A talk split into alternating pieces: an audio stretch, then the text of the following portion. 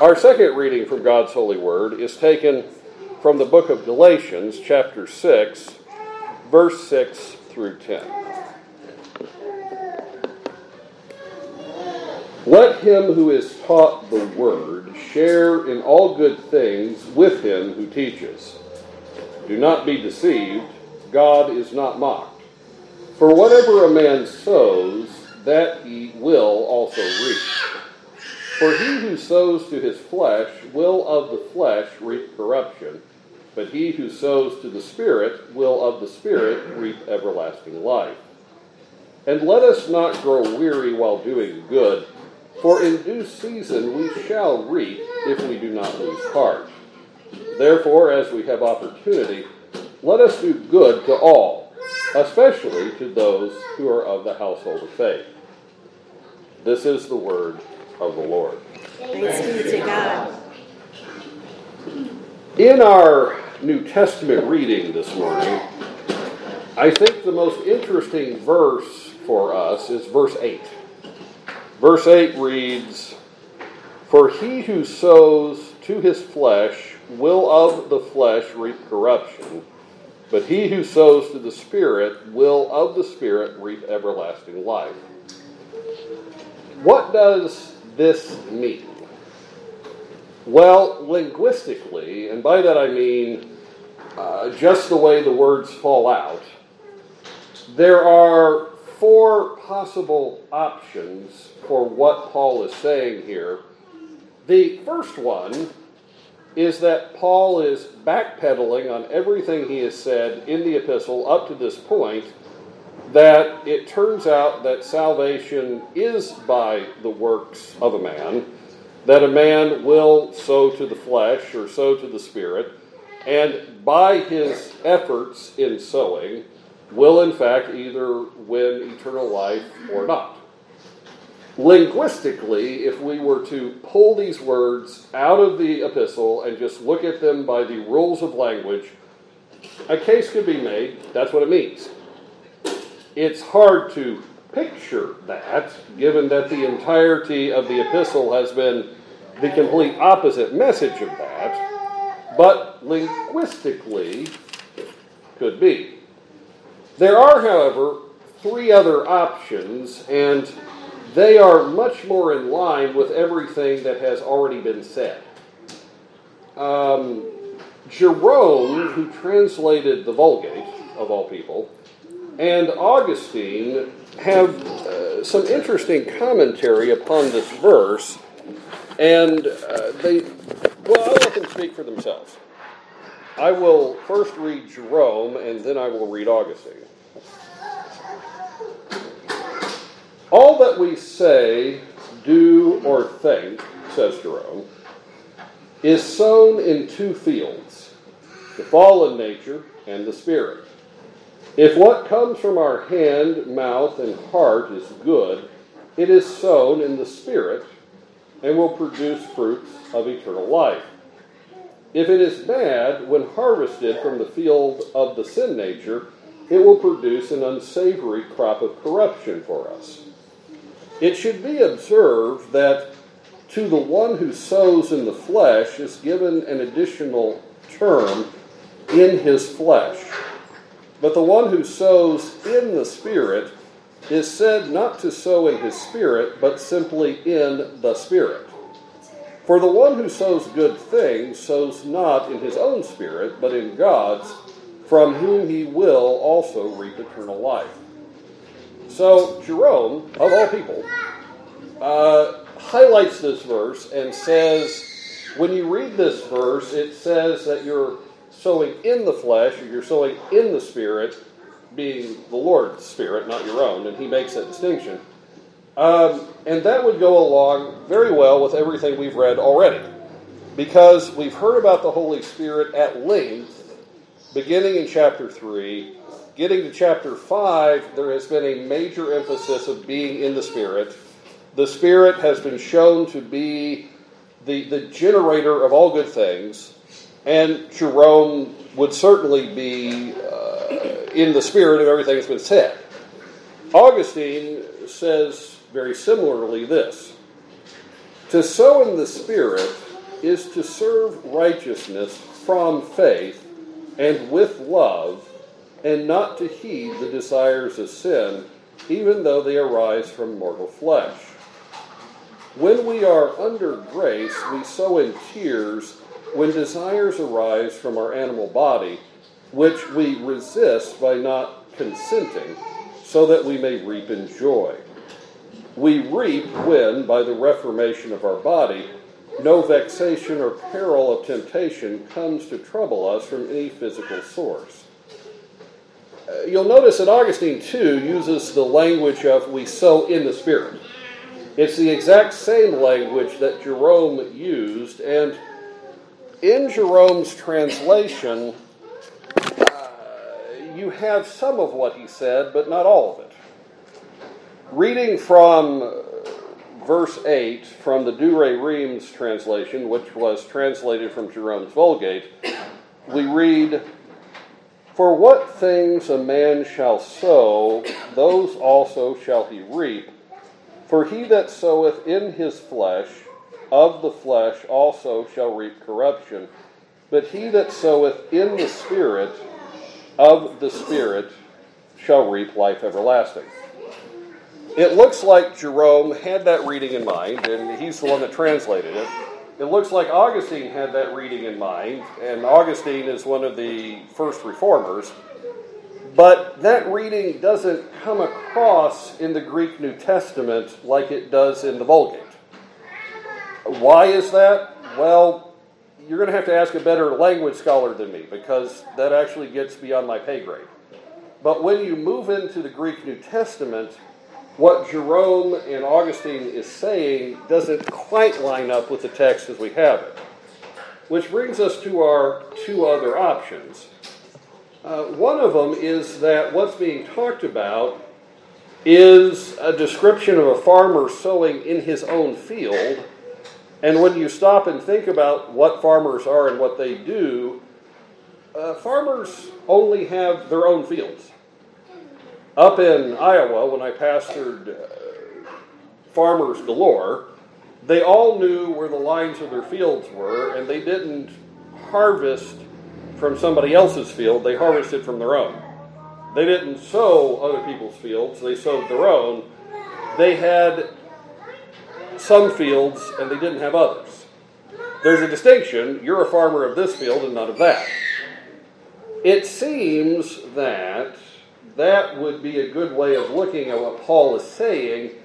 He has, through the epistle, basically told us to hitch our wagon, quote unquote, to one thing and not hitch it to the other, which is an example of the kind of language this would be.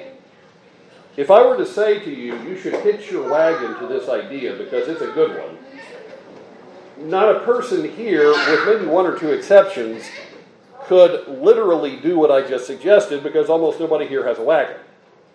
But it's picturesque language, and it's talking about laying hold of, in faith and hope, something, putting all your eggs in that basket, which is, again, the same kind of language we're talking about, really trusting in something.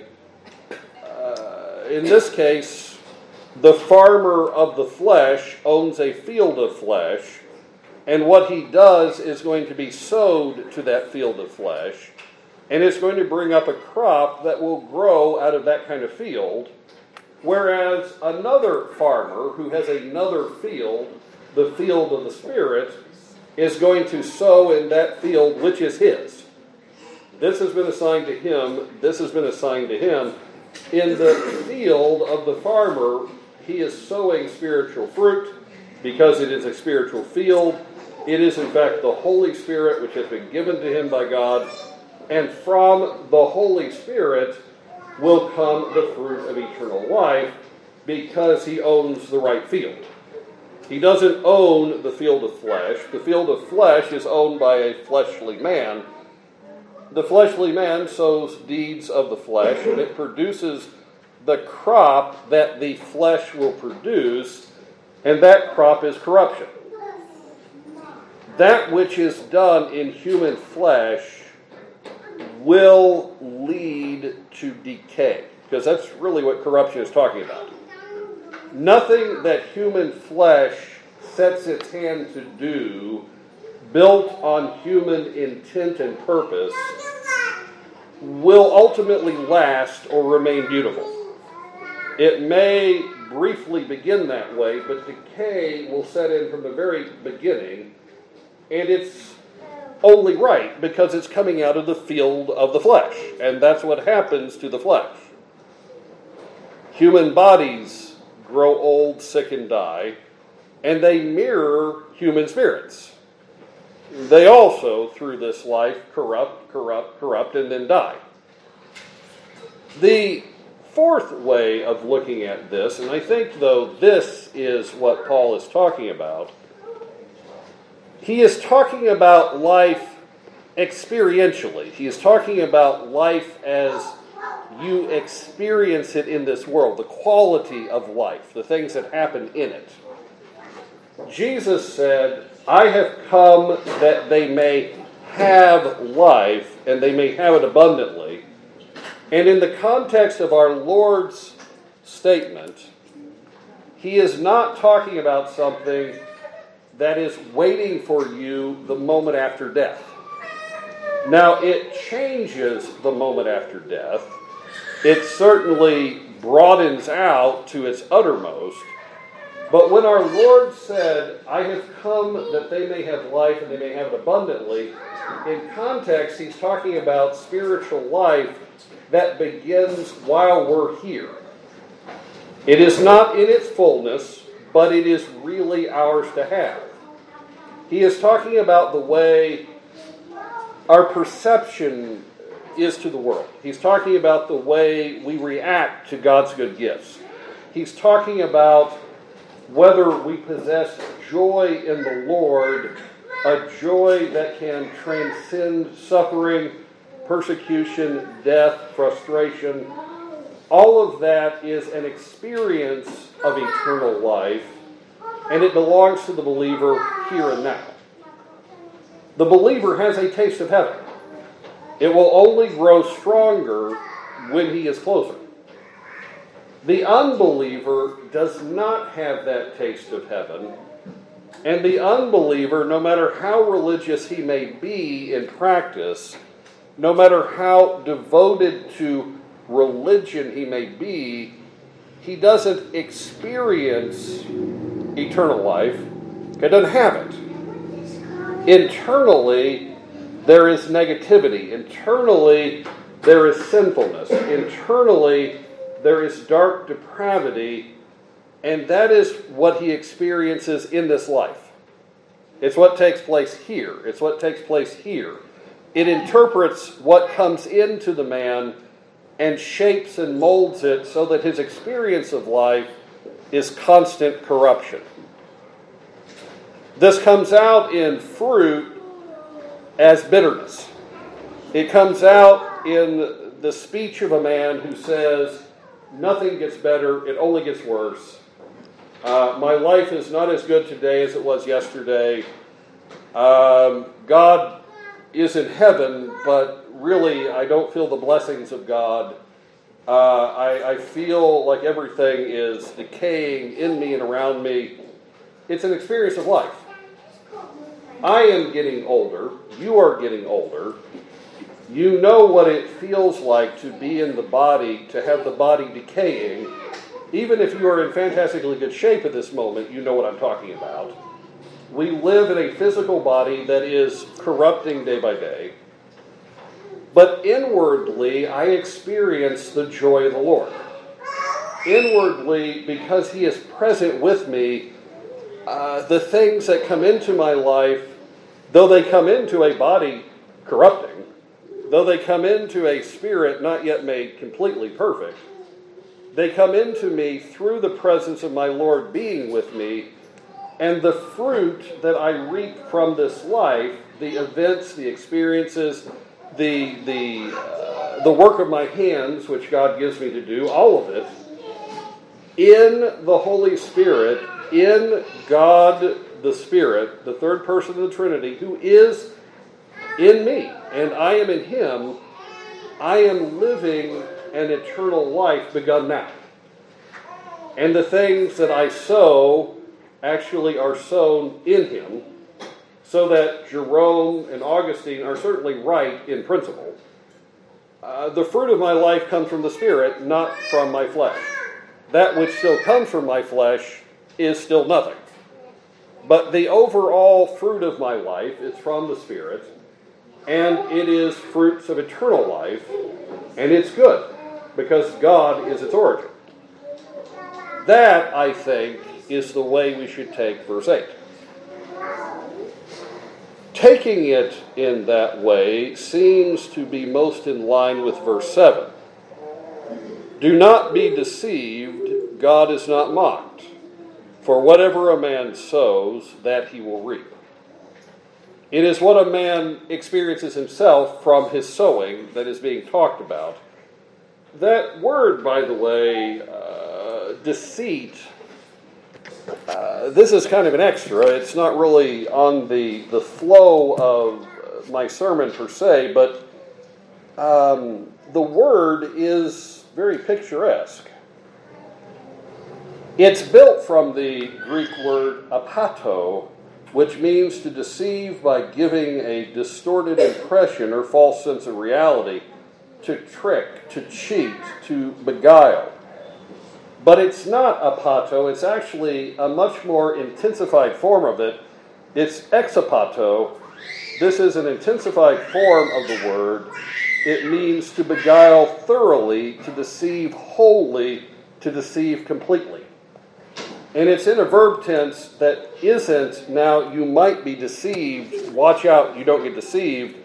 It's actually in the verb tense that says stop being deceived. Paul is writing to people who have had the wool pulled over their eyes. It's not a hypothetical, it's not a maybe. They have been deceived by someone into believing that you can sow fleshly seed and you will get a spiritual crop. They have come to believe this. And Paul is saying, knock it off. That would mock God. If you want spiritual fruit, you want the Holy Spirit. If you think you can sow fleshly seed and have spiritual fruit, you are deceived to the uttermost. Someone has tricked you, someone is cheating you. You are going to be on the losing end of this.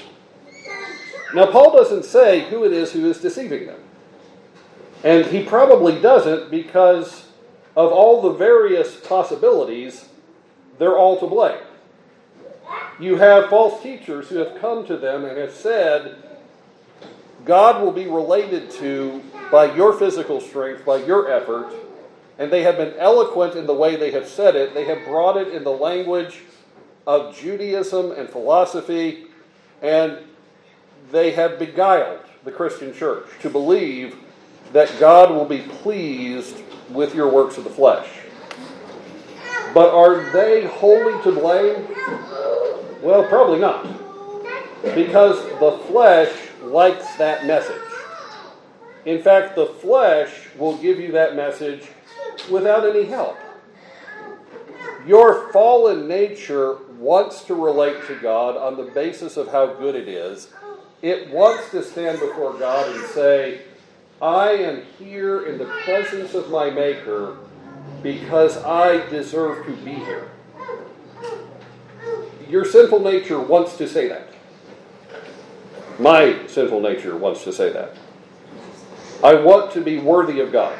I want to be worthy of heaven. I want to be worthy of salvation. I want to look at my neighbor and say, It's a real shame you're not as good as me. I really do. In my, my deep, darkest heart, that's a temptation. I would like to be able to say that. And it is the very, very essence of sin and depravity. I don't need a false teacher to pull the wool over my eyes. I'll do it myself if God's word doesn't get in the way. And Paul says, stop being deceived. You can't sow spiritual goodness. Only the Spirit can do that. Works righteousness has to produce uh, corruption. Uh, good works have to be in the Spirit. What exactly is a good work? It's not as easy a thought as you might imagine. When the Reformation began, you had a church that was fairly universally pressing upon men impress God by your good works. And they gave them a list of good works to do. Some of them looked like good works, and then some of them were kind of odd. But uh, it was assumed everybody knew what a good work was, and the reformers uh, had to begin at brass tacks and ask, what exactly is a good work? If we're going to call a, a work good, what is it? Well, this is the answer they came up with. It's it's from our confession, the Savoy Declaration, but it's word for word the Westminster Declaration. It's also the 1689 Baptist Confession. This is the word of the Reforming Church asking the question, What is a good work? And the answer is, Good works are only such as God has commanded in His holy word. So, at the very foundation of it, a good deed is something that God has said to do. It is not something that we have imagined is good. Human beings have imagined things being good that have been beastly. They have been massacres, they have been brutalities.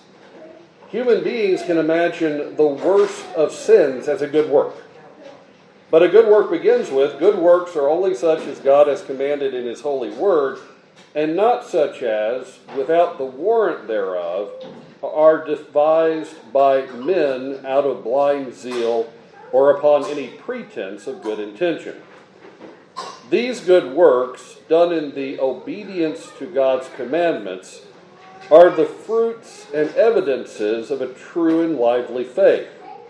And by them, believers manifest their thankfulness, strengthen their assurance, edify their brethren, adorn the profession of the gospel, stop the mouths of adversaries, and glorify God, whose workmanship they are, created in Christ Jesus thereunto, that having their fruit unto holiness, they may have the end eternal life.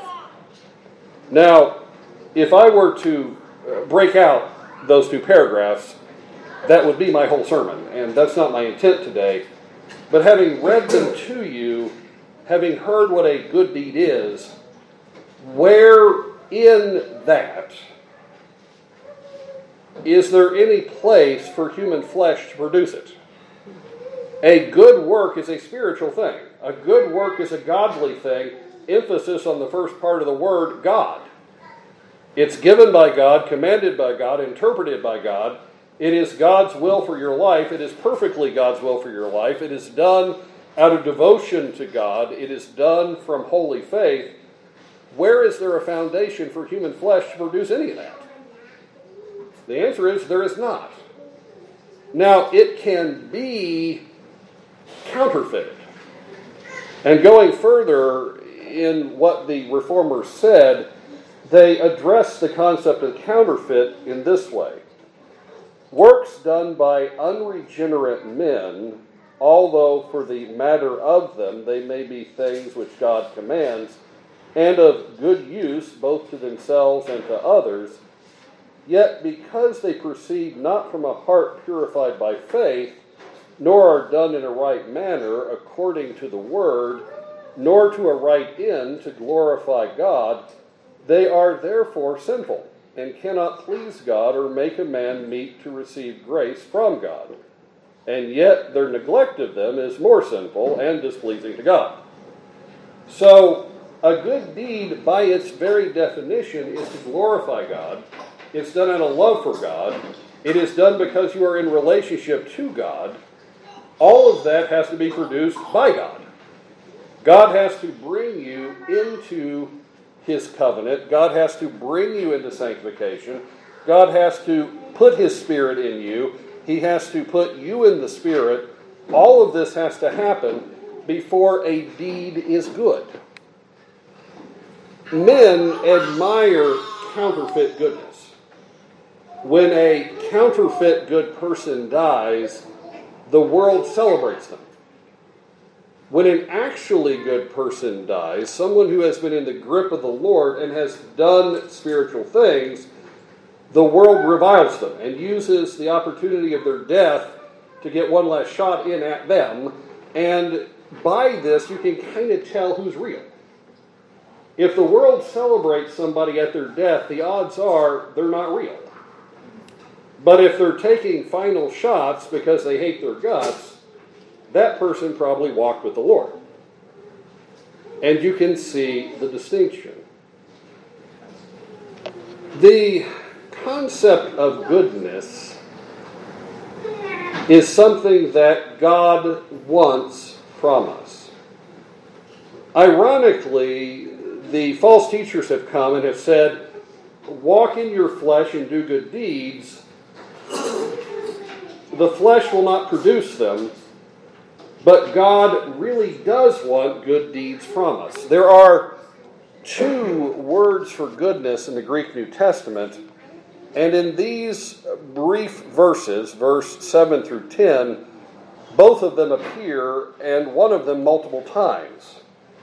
The, uh, the word for goodness in the uh, Greek New Testament is either agathos, meaning inwardly good, of a good constitution or nature, hence that which produces benefit and genuinely good effects and results, something that has its focus on the inward character and thus carries the idea of morally or in, inherently virtuous or brave, worthy of admiration or respect, or the word is kalos, which means good in appearance, beautiful, aesthetically satisfying, and pleasing, that which evokes admiration and a sense of the lovely and beautiful, praiseworthy, good, having the perceived value and outward impression of charm and attractiveness. Uh, they're not exactly the same word, but they are both used here, which means that they are not opposites to be contrasted. There is agathos, which means something that is morally good, inherently good. It may not look beautiful. You can think of, say, the conquest of Canaan. In the Greek Old Testament, agathos is used of the conquest of Canaan a lot. And kalos isn't, because it's not really lovely and aesthetically pleasing to engage in gory battle. But kalos is good too, and it talks about, in the eyes of God especially, doing goodness is seen as beautiful to Him, and the saints will see it as beautiful. It is beautifying the world from the point of view of God, and both of these words are present here overwhelmingly. Paul saying, God wants from His church goodness, moral goodness, beautiful goodness uh, beautiful righteousness that reflects the character of God. God wants that, and the only thing that can produce it is the actual grace of God, not the arm of flesh. Paul makes this very clear in many places, uh, but one I would like to go to uh, to demonstrate what he's talking about is Titus chapter 2 verse 11 through 14.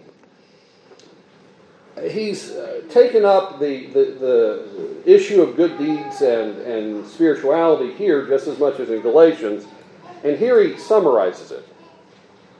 The grace of God that brings salvation has appeared to all men. He's talking about Jesus. He's talking about what God has done in the man Christ Jesus. God has shown all the world grace. That's unmerited favor. That's God acting first. That's God reaching to man. God has shown himself gracious in Jesus Christ. And what happens when God is gracious to sinners? The grace of God that brings salvation has appeared to all men, teaching us that, denying ungodliness and worldly lusts, we should live soberly righteously and godly in the present age, looking for the blessed hope and glorious appearing of our great God and Savior, Jesus Christ, who gave himself for us that he might redeem us from every lawless deed and purify for himself his own special people, zealous for good works. So Paul says, you know, you know how good works are going to happen in the world? God is going to show his grace. He is going to, in Jesus Christ, be merciful to sinners, not count their sins against them, redeem them in faith. Grace will teach us to say no to ungodliness, not the call of works righteousness. Works righteousness will ultimately embitter us. Not at first, but the more we strive to be good enough to be acceptable to God, the longer we do it, the more we will fail at it, the more it will reveal itself to be difficult, and the more we will resent God because we think He's made us do it. Grace is what makes us say no to ungodliness. Grace is what fills our heart with thankfulness and praise. Grace teaches us to say no. Grace teaches us to look for the godly hope of the second coming of Jesus Christ. Having received faith, we begin to live in the light that the Lord Christ is coming again. And the man who is following works righteousness, the last thing he wants to have happen is the Lord Jesus Christ to come back because he has not yet got it right. It will be tomorrow. He will succeed tomorrow, of course, but today he is not yet ready to stand in God's presence. The last cry he wants to give up is Maranatha, come Lord Jesus. But the man who has received grace longs for his return. He says, Come Lord Jesus. He longs for him, and he is called by grace not just to say no to ungodliness but to an active obedience. He is redeemed by God's hand, not his own. He knows what it means to be thankful. He knows what it means to praise a Savior who saved a sinner, a wretch like me. He knows that God has saved such a person, and now he is zealous for the honor and glory of God. And he has become what the King James puts it as a truly peculiar person. Because the world doesn't understand the grateful, redeemed man. He is odd, strange, he stands out. And the King James actually captures perfectly what Paul is saying. Uh, taking away the phrase a peculiar people does not do the passage justice. God calls us to be peculiar. Do you feel like you stand out like a sore thumb? Do you feel like the rest of the world does not understand you? Do you feel like this world is not your home, you're only passing through? Well, your feelings are correct. You are a peculiar person, and you should be. Your citizenry is somewhere else. That country will one day hold all creation. The future belongs to you, but for right now, your citizenship is somewhere else, and you are honestly a peculiar person, very strange in this place. But what has made you strange is the grace of God. He has shown you kindness and mercy. He has extended to you what needed to be extended for Him to be just and yet the justifier, and He has redeemed you, and that's going to produce good works. Verse 9 assures us these good works are going to have lasting fruit. Paul implores you when he says, And let us not grow weary while doing good, for in due season we shall reap if we do not lose heart. God calls his people to build lasting things. We talk about the uh, the um, uh, the fellowship of the saints, we talk about the, the, the communion of the saints, we are ministered to by ages past, by people who are now dead. The good deeds they did still live, and they minister to us. You will minister to others once you're dead.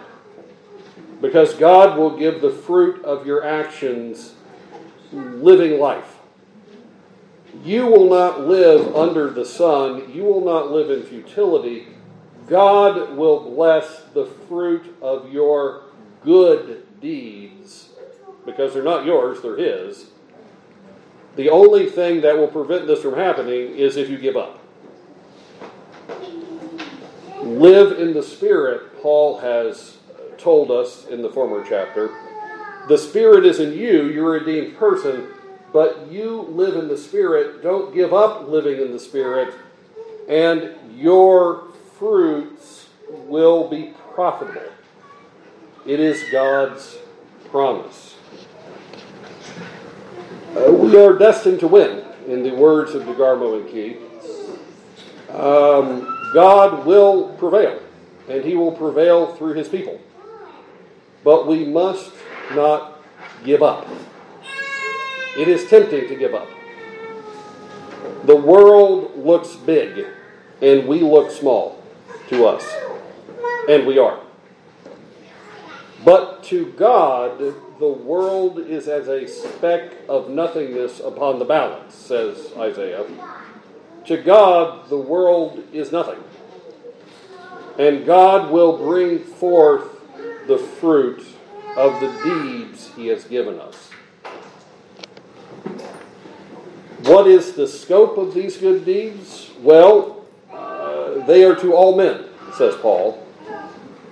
One is reminded of uh, the, the lawyer who challenged Jesus with the question, Who is my neighbor? And Jesus gave him the answer, You know the person you most despise and would despise you? That's your neighbor. All men means all men. God has put us in the world to be a blessing to all men, including those who don't like our God and don't like us, to our persecutors, our slanderers, our critics. God intends to do good to all men through us. But Paul does make a clarification. Let us do good to all, but especially to the household of faith. There is a divine preference. God has preferred us. He has chosen us. We are His special people. We are the apple of His eye. And it is not morally wrong, it is morally right to prefer your brother and sister in the Lord. Do good to all men, but especially to the household of faith. That's what families do, right? I mean, families care for others outside of them if they are godly families, but blood is thicker than water, right? Well, you are the family of God. Jesus Christ has made you brothers and sisters. That dynamic is a holy one. You are surrounded by your siblings. And God calls us to prefer one another. And it's kind of ironic where this thought may have come from. The very first verse of what I read kind of stands out from the chapter, and you're not sure where to place it. The first verse is Let him who is taught the word share in all good things with him who teaches. The, uh, the basic teaching of the verse is your teaching elder needs to be supported. Share the things of your life with your teaching elder so that he can continue his life and do his ministry. Where did that thought come up from? Well, it seems to have come up from verse 1 through 5, which we looked at a couple weeks ago. Brethren, if a man is overtaken in any trespass, you who are spiritual, restore such a one in a spirit of gentleness, considering yourself, lest you also be tempted. Bear one another's burdens, and so fulfill the law of Christ. For if anyone thinks himself to be something when he is nothing, he deceives himself, but let each one examine his own work, and then he will have rejoicing in himself alone and not in another. For each one shall bear his own load. So that passage taught us to reach out to those who have fallen in sin, a, sin of belief, a sin of morality, regardless. Reach out to them and restore them. And it, it's talking to all the church, it's talking to all the believers. But Paul suddenly starts talking about the teaching elder, to use our Reformed language. Uh, the reason for that is who is actually going to kind of spearhead this, this process? Well, likely it's going to be the pastor. Now, it's given to the whole church. But what do I do? What is my job? My job is to equip the saints for the work of ministry. It's not that I do the work of ministry, but I equip you for the work of ministry. But if I equip you for the work of ministry, that means I actually have a hand in every ministry you do. And so Paul begins to think about the teaching elder, and he says, You need to support them. They are doing a work which is noble and right. They need to be able to survive. You can't save the world if you can't pay the rent consider your pastor. But then he goes on to talk about doing good to all men, but especially to the household of faith. It seems that in thinking about this, Paul began to consider how do we treat one another, and oftentimes we don't treat one another as we should. We don't prefer one another as we should. And one of the major casualties of that is the pastor. Uh, when I was in Bible college, one of my professors made the joke that in medieval times, ministers had to take three vows a vow of faithfulness, a vow of chastity, and a vow of poverty. And we Protestants have limited it to only one, which is the vow of poverty. That's not really true for a number of ministers, uh, but it often is true. And even such a luminary as Jerome wondered if Paul wasn't thinking about that when he gave us our passage. Jerome goes on to say this. Um, it seems to me possible that this passage relates to the earlier statement, so that he is using the name household of faith to refer to teachers who ought, as he says, to be supplied with all that is reckoned good by those who hear them. Maybe so. That may be the way Paul has been thinking. He's been thinking uh, the teaching elders, the, the, the uh, theologians of the church, uh, they're going to have to work on this situation. They're going to have to really minister to a fallen church, be kind to them, consider their job, minister to them, and make sure that they have a living. We really ought to prefer one another. But it brought his thinking about what good deeds really are and it gives him to be able to crystallize uh, what a good deed is, and it cannot be something from the flesh. In reality, if we read this paragraph aright, Paul has brought his argument in the epistle to its head. You are only going to do good if you are the farmer who has been given the field of the Spirit. You are only going to do good if you are in the Spirit and not in the flesh. You are only going to be able to do good if it is God working through you. And we have this marvelous statement of the sovereignty and the grace and the love of God as it is manifested in our sanctification. Thanks be to God.